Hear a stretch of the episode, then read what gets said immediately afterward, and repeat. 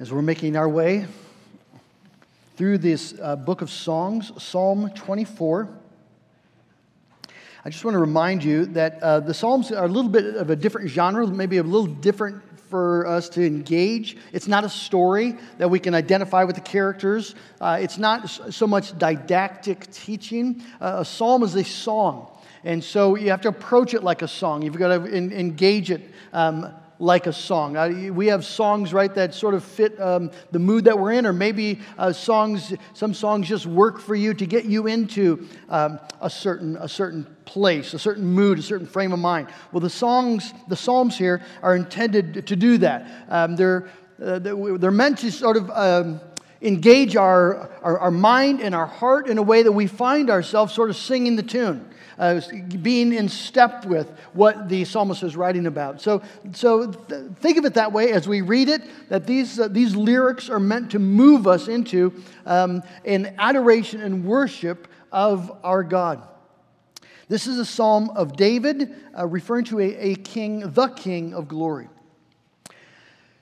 The earth is the Lord's and the fullness thereof, the world and those who dwell therein. For he has founded it upon the seas and established it upon the rivers. Who shall ascend the hill of the Lord? And who shall stand in his holy place? He who has clean hands and a pure heart, who does not lift up his soul to what is false and does not swear deceitfully. He will receive blessings from the Lord and righteousness from the God of his salvation. Such is the generation of those who seek him, who seek the face of the God of Jacob. Lift up your heads, O gates, and be lifted up, O ancient doors, that the King of glory may come in. Who is this King of glory? The Lord strong and mighty, the Lord mighty in battle. Lift up your heads, O gates, and lift them up, O ancient doors, that the King of glory may come in. Who is this King of glory? The Lord of hosts. He is the King of glory. Let's ask God to bless His word. God in heaven, we submit ourselves now to your word because your word is true. We thank you for these words inspired by the Holy Spirit flowing from the pen of David. We thank you that they're written for us, for our instruction to teach us how to sing in tune with all that you are and all that you are doing and all that you promise. And and so we, we pray for your help now. In Jesus' name, amen. Psalm 24 is an interesting psalm, uh, stands out uh, for one reason that it is one of the seven psalms that a uh, Orthodox Jew will sing every week. Uh, no one really knows exactly when this began, but it's an ancient t- tradition, probably before the birth of Christ, though not certain, but probably before the birth of Christ where the uh, rabbis chose seven psalms and uh, chose one for each day of the week. So uh, Monday the psalm is 48, Tuesday the psalm is 82, Wednesday it's 94, Thursday 81, Friday 93, uh, Saturday 92, and Sunday, the first day of the week, was Psalm 24. I'm not sure exactly why they chose these. Scholars think that Psalm 24 was chosen uh, for the first day of the week because it is a celebration of God's lordship over all the earth. It's a, it's a great reminder if you think about it. Uh, if, if every Monday we would remind ourselves before we head off to work, the earth is the Lord's and the fullness thereof. This world doesn't belong to political parties. This world doesn't belong to uh, nations. Doesn't belong to your boss. Uh, it doesn't belong to you. The earth is God's and everything in it. This psalm, this song, um, has three stanzas, if you noticed in your Bible. It's a good Presbyterian psalm, I suppose. It's got three stanzas. Uh, the first dealing with the, the greatness of God. The second, um, dealing with how do you get access to this great king who rules over everything? And then, thirdly, um, inv- an, an, invitation for a people to receive this great king of glory. So it's, it's about the, the greatness of God, the, uh, the gateway or access to God, and then the glory of God.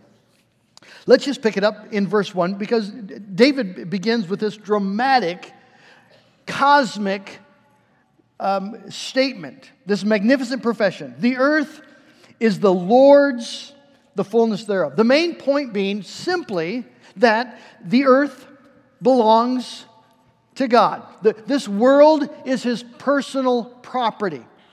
So the trees, fields, streams, lakes, oceans, mountains, deserts, sky, stars, but David's thinking specifically of the earth. It's all the Lord's. It's, it belongs to him. He, he owns it. And not only does he own the, the various uh, parts of it, he owns everything that's in it, the fullness thereof, all the abundance, all the riches. Right? The, the, the cattle on a thousand hills are mine. All the gold is, is mine. All the produce from the trees, it's all mine. I, had a, I remember having this um, impression uh, growing up on the farm. Uh, it was our farm. We owned it and we farmed it, and the produce belonged to us. That's just how I grew up. I assumed that. And then I remember the day that we sold the farm and walking out on the fields and realizing we didn't really own it at all. We rented it for a while.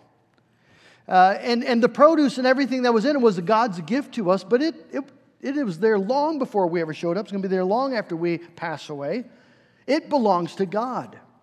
Everything belongs to Him the, the, the earth and the fullness, and even the people, the world and all who dwell therein. So God owns all the peoples. He is the rightful owner of every man, woman, and child. They belong to God.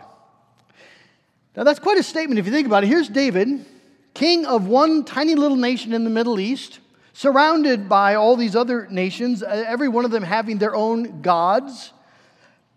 And yet, David is, is claiming that Israel's God owns everything.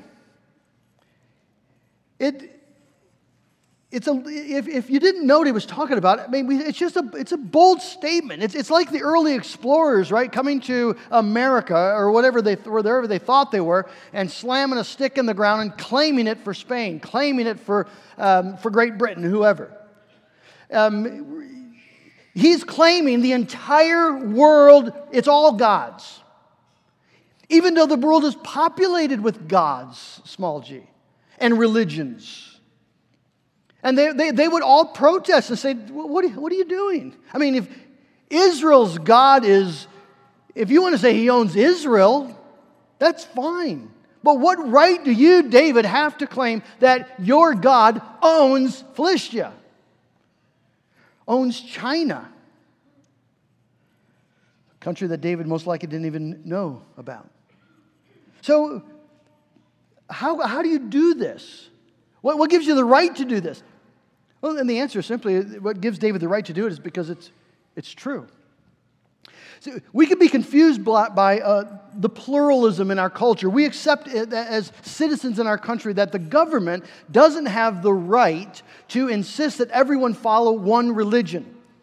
Right? We profess that. So that we, we are comfortable with, with a pluralistic society where uh, different religions should have the freedom to worship as they choose under the government in our country.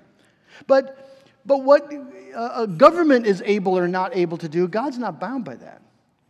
A, a government has no right to establish a religion that everybody must obey, but God has the absolute right to establish a religion that everyone must obey. In Acts 17, Paul shows up in Athens and he's talking with the philosophers there. And I notice you got gods all over the place. But, but you need to know the God who made the heavens and the earth and everything in it now commands all men everywhere to repent. Paul makes the same universal claim. This is the Christian truth that the God that we profess actually is the one only true God, the maker of everything and everyone. So everyone actually does owe him worship and obedience. So people might protest. You say, What right do you have, you Christian? What right do you have to tell us that we have to worship your God? What right do you have to press your moral values on us? What right do you have to say that I should not abort my child? Who are you? What right do you have to say that the sexual ethics of Old Testament uh, and, and New Testament, pick your book, but this, this book here, what right do you have to say that the sexual ethic found in here has any significance whatsoever for my life? Why, why, how dare you try to impose this, you see, on, on my life? People are offended by it. Well, you see, the, it's, it's, the, our answer is it's, it's, not our, it's not our morals. The earth is the Lord's and the fullness thereof, the world and all who dwell in it. And he wrote a book. And this book talks about things like abortion. And it talks about things like sexual ethic. It talks how God created people, man and woman, male and female, in his image and what God's design is for that and his purpose is in that. And we don't oppose that on anyone, but we call men to repent because this is actually true. There is a maker, a creator, a God before whom, right, everyone is going to give an account. So, so don't let pluralism confuse you. David just uh, blows through all of that. The earth is the Lord's. That fundamental fact calls us then to live under the lordship of that God and to press His claims on His creation. We're not imposing our claims, we're, we're imposing His. And we have a right then, a calling to call people to repent before this God. Now, on what basis uh, can we do this? What, what, what, what gives God the right to say it's all mine? Well, David says, because He made it. He, it's that simple. He made it. He founded it upon the seas and established it upon the floods. This is the language of uh, Psalm 95, the same thing. Uh, the Lord is a great God and a great King above all gods. In his hands are the depths of the earth, the heights of the mountains are his. The sea is his. Why? For he made it. And his hands formed the dry land. Oh, come, let us worship and bow down and kneel before the Lord our Maker our Maker. See, this is, this is what um, the Darwinist hates. He doesn't want there to be a creator. He wants things to have happened by astonishing chance because then he doesn't have to deal with a God, a creator, a maker. This is what the atheist desperately wants to avoid. But you see, no matter how you might fantasize or what sort of philosophizing or uh, scientific gerrymandering you want to do, uh, you cannot remove the simple basic fact that God created the world. And God created every person. And therefore, because He created it, He has a right to it. It is His, and every person, every, every man, woman, and child owes God worship and owes God obedience because He's the King, He's the Creator. It's just a staggering fact in our world. So David then moves, okay, if that's true, how do you do that? If, if, every, if every creature owes him worship, how do you go, how do you do that? Who shall ascend the hill of the Lord and who shall stand in his holy place? And there's two issues here. One is, uh, uh is gaining access, who shall ascend? The other is standing, surviving. Uh, you see, access is, is we, we, we take it quite a bit for granted that we can just pray and we believe that we have the ear of God. We can come into worship and we believe that we are in the presence of God. And it's true, we are. But, but David wouldn't have had that same, that same sense as we do. You see, uh, great kings are, are notoriously difficult people to get in touch with, particularly in uh, ancient Near East and Middle East. They're, they're often viewed as gods themselves. And so you don't just drop in on a great king. We, we understand this even today, right? The more famous a person is, the more difficult they are to get in touch with. You can't just, you can call your best friend and say, hey, let's go grab a cup of coffee. You can't call Michael Bublé and say that. I'm not saying you'd want to, but if you do, and I think it'd be fun, but you, you just can't do that. There's a whole bunch of people you got to go through before you get to somebody famous. Well, kings are, are much more difficult. In fact, if you go uh, into the presence of a king, Without being asked specifically by the king to come, you're taking your life in your hand. Remember, remember the story of Esther? And Mordecai comes and says, Listen, there's this awful thing is happening. You have to go to the king. And she says, But he hasn't, he hasn't asked me to come in. He says, I don't care. You have to go. And so, what does she say? If I perish, I perish. That what, that's what's on the line. You don't just trot into the throne room of the king. So, who can gain access to the great king? The Lord. Who can ascend the hill of the Lord? And who can stand in his holy place? Who can survive there?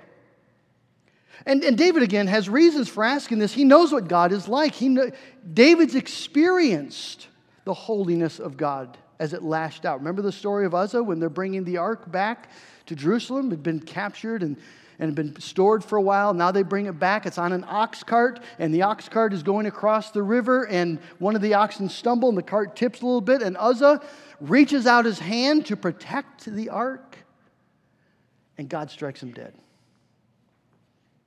Nobody expected that to happen. And yet, you see, it was the holiness of God breaking out. Who can stand in his holy place? There was a holy of holies in the, in the, uh, the tabernacle and later in the temple. And who, who's allowed in there? Nobody's allowed in there.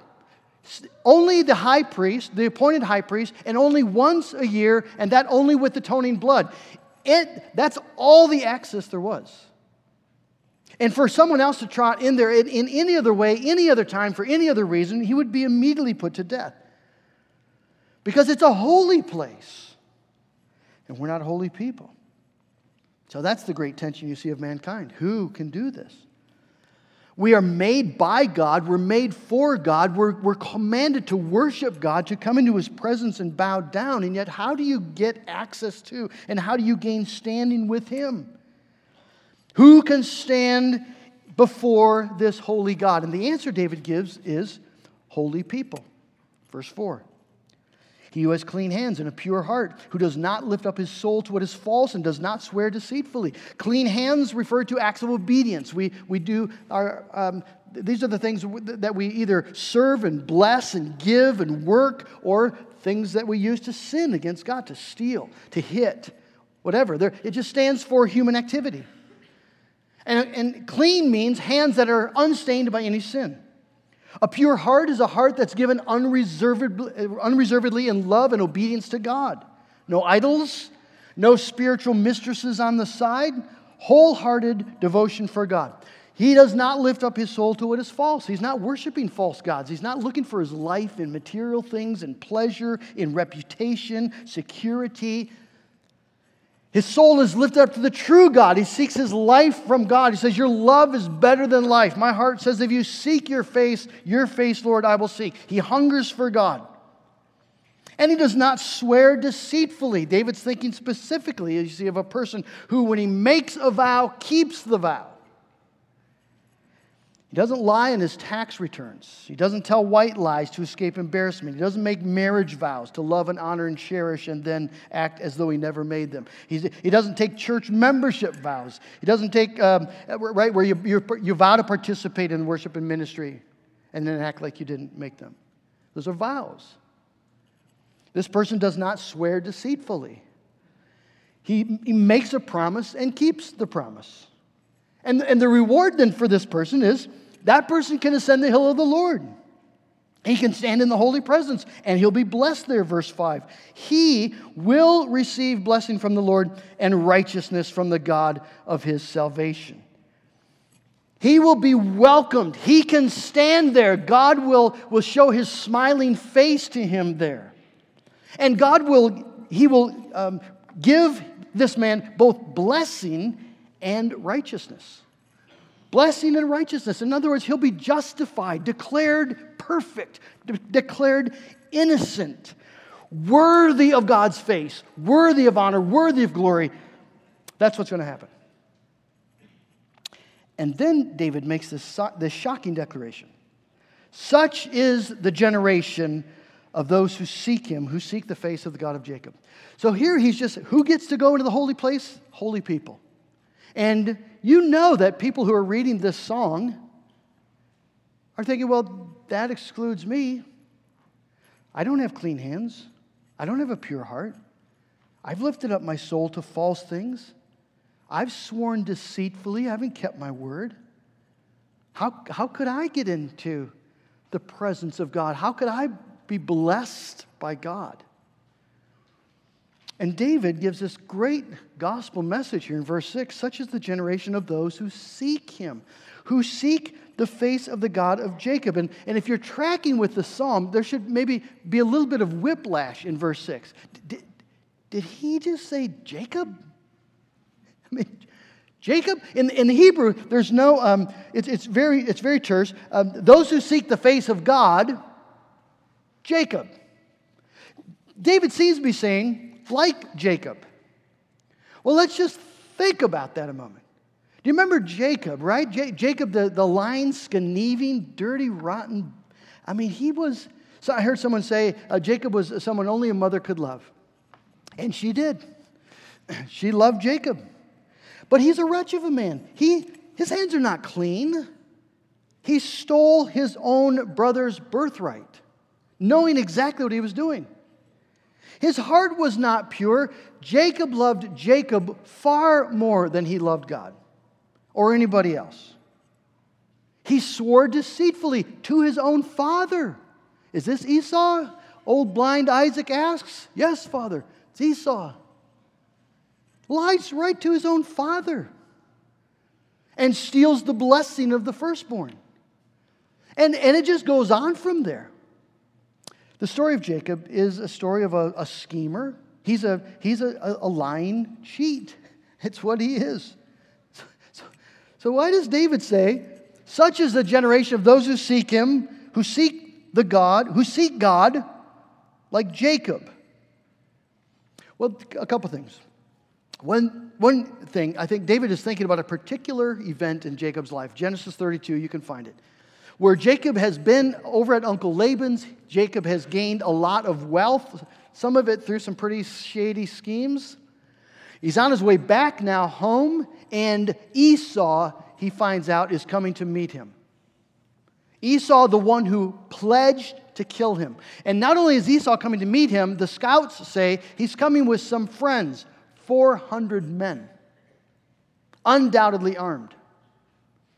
And Jacob is terrified. And so Jacob sends the whole, all that he owns, his whole family, servants, everything, sends him across the river into two camps, and Jacob stays alone, and a man shows up. And Jacob begins wrestling in the night, and wrestles and wrestles and wrestles. And at some point in that wrestling match, realizes he's, he's he's fighting with an angel of the Lord. I think this is a, this is a pre incarnation, um, this is Jesus in, his, in pre incarnate form.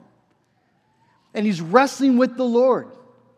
And, and finally, the Lord touches the, his hip and, and he goes limp and he clings to the Lord now.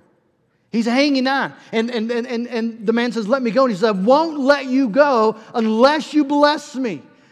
In, you see, in, in that wrestling, Jacob had been wrestling with God his entire life. But not, it was just, it was for Jacob's sake. He's wrestling to get what he thinks he, he should have. He's always been fighting. But now suddenly he finds someone who's, who is able to, with a touch of a hand, cripple him. He's in the, in the presence of a power greater than, than he's able to handle. And yet, and, and yet he knows this is a good God. And, and I will not let you go unless you bless me. And God blesses him. See, he's, he's a desperately wicked man, but he's become a desperate man. And, and, and it, it suddenly breaks in that there is no real blessing in this world apart from the blessing of God.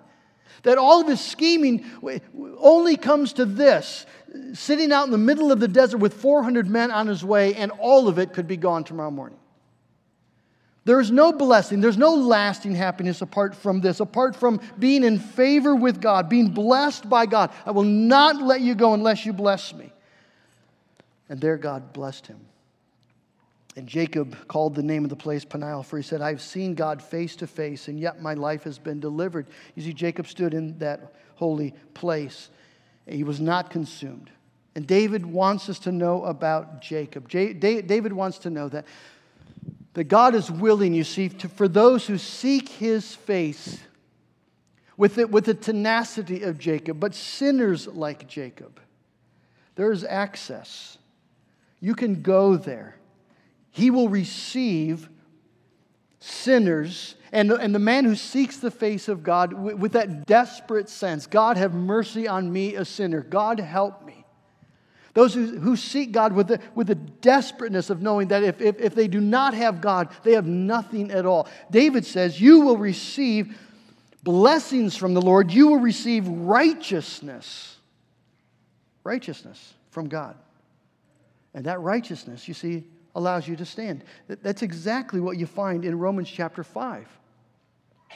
Listen to what Paul says in Romans chapter 5.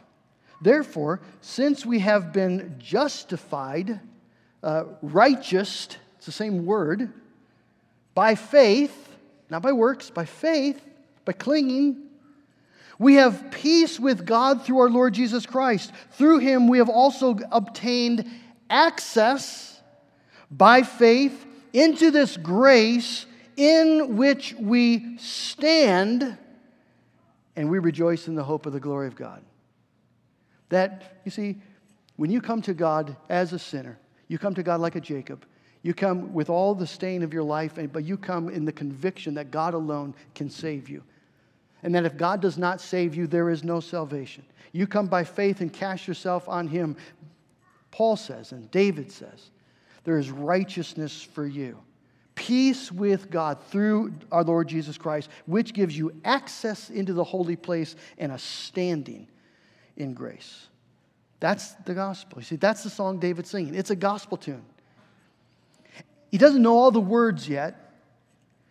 It hasn't all been revealed to him, but he knows it's a gospel tune. He knows it's good news for, for people like like David and, and people like Jacob. He, he knows that, that God is willing to forgive and God's willing to receive really messed up people and sinful, wicked people when they come to Him and seek His face.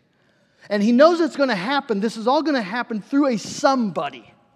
And that's why David finishes the psalm the way he does. He doesn't know the name yet, but he knows there's a king coming, a Messiah is going to come who's going to make this happen.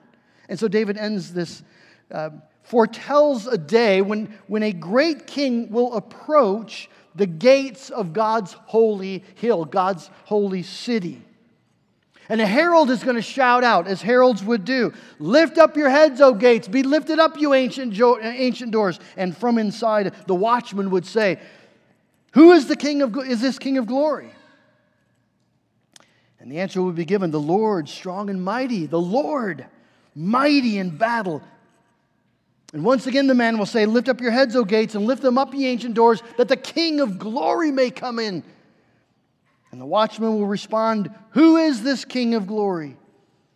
And the answer will sound out again, The Lord of hosts. He is the King of glory. David sees it in his mind's eye. He doesn't have all the details, but he knows that there is a king coming to God's holy hill, coming to God's holy city, who's going to accomplish the mighty salvation, the salvation of God. He's going to be a mighty warrior, strong and mighty, mighty in battle. That's why it's fascinating to me that the Jews decided to make Psalm 24 the psalm for Sunday. Because there was a Sunday around AD 33 when a mighty king came to the gates of Jerusalem, riding on a donkey.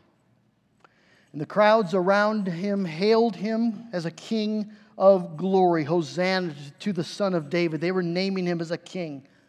Blessed is he who comes in the name of the Lord. But the religious leaders hated this man and sought to put him to death. And a few days later, they succeeded. And as Jesus hung on that cross, those who mocked him were convinced that God was punishing Jesus for his crimes.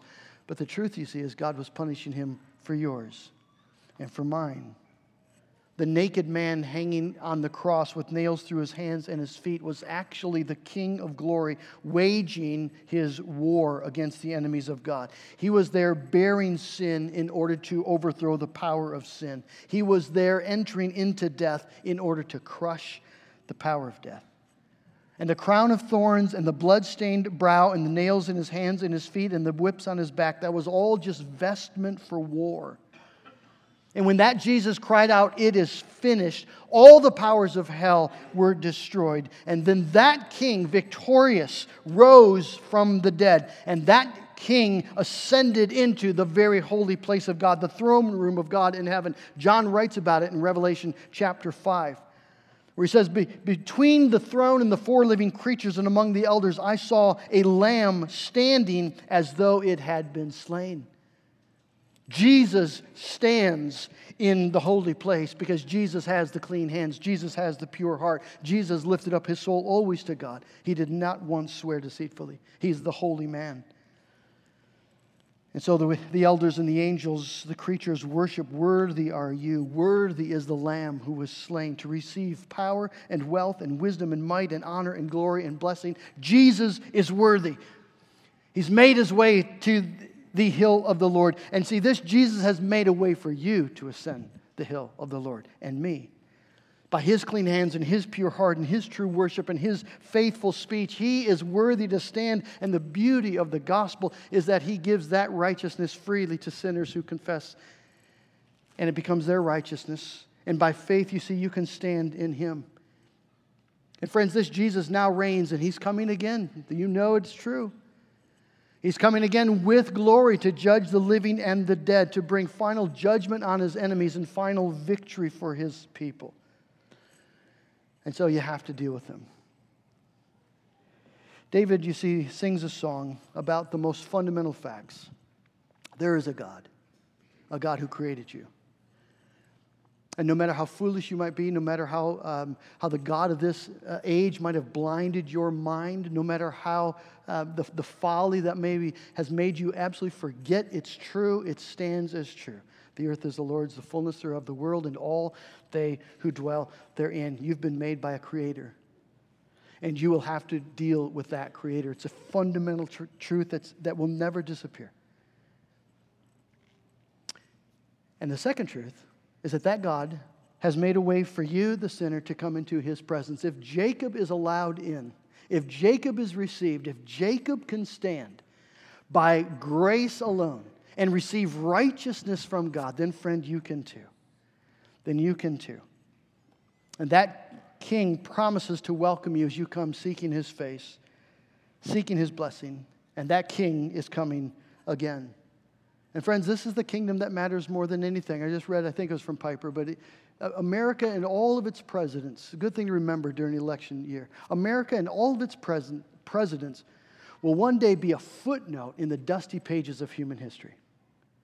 But the kingdom of our Lord Jesus Christ endures forever. Jesus reigns forever. My question for you tonight is do you know him? And not just do you know him, are you willing to live for him in his kingdom, trusting this great King of glory with all that you have, all that you are, with your life now and your life forever.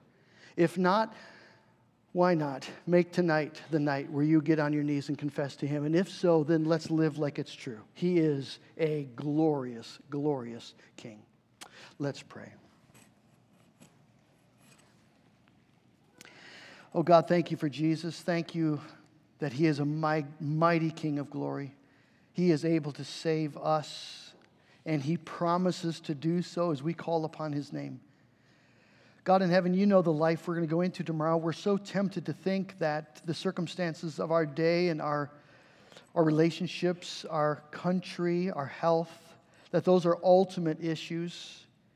They're important issues, but they're not ultimate. The ultimate issue is that we've been made by God and that Jesus reigns as king. And that this Jesus has made a way for us to be at peace with our Creator, our Maker, to receive blessings forever from His hand. this Jesus coming again and calls us to live now in his kingdom for his glory, for his purposes. And Lord, I pray then that the details of our days take on their true meaning and significance in light of this King of Kings, this Lord of Lords who owns us. May we live like those who believe the gospel. Lord God, we pray that in Jesus' name. Amen.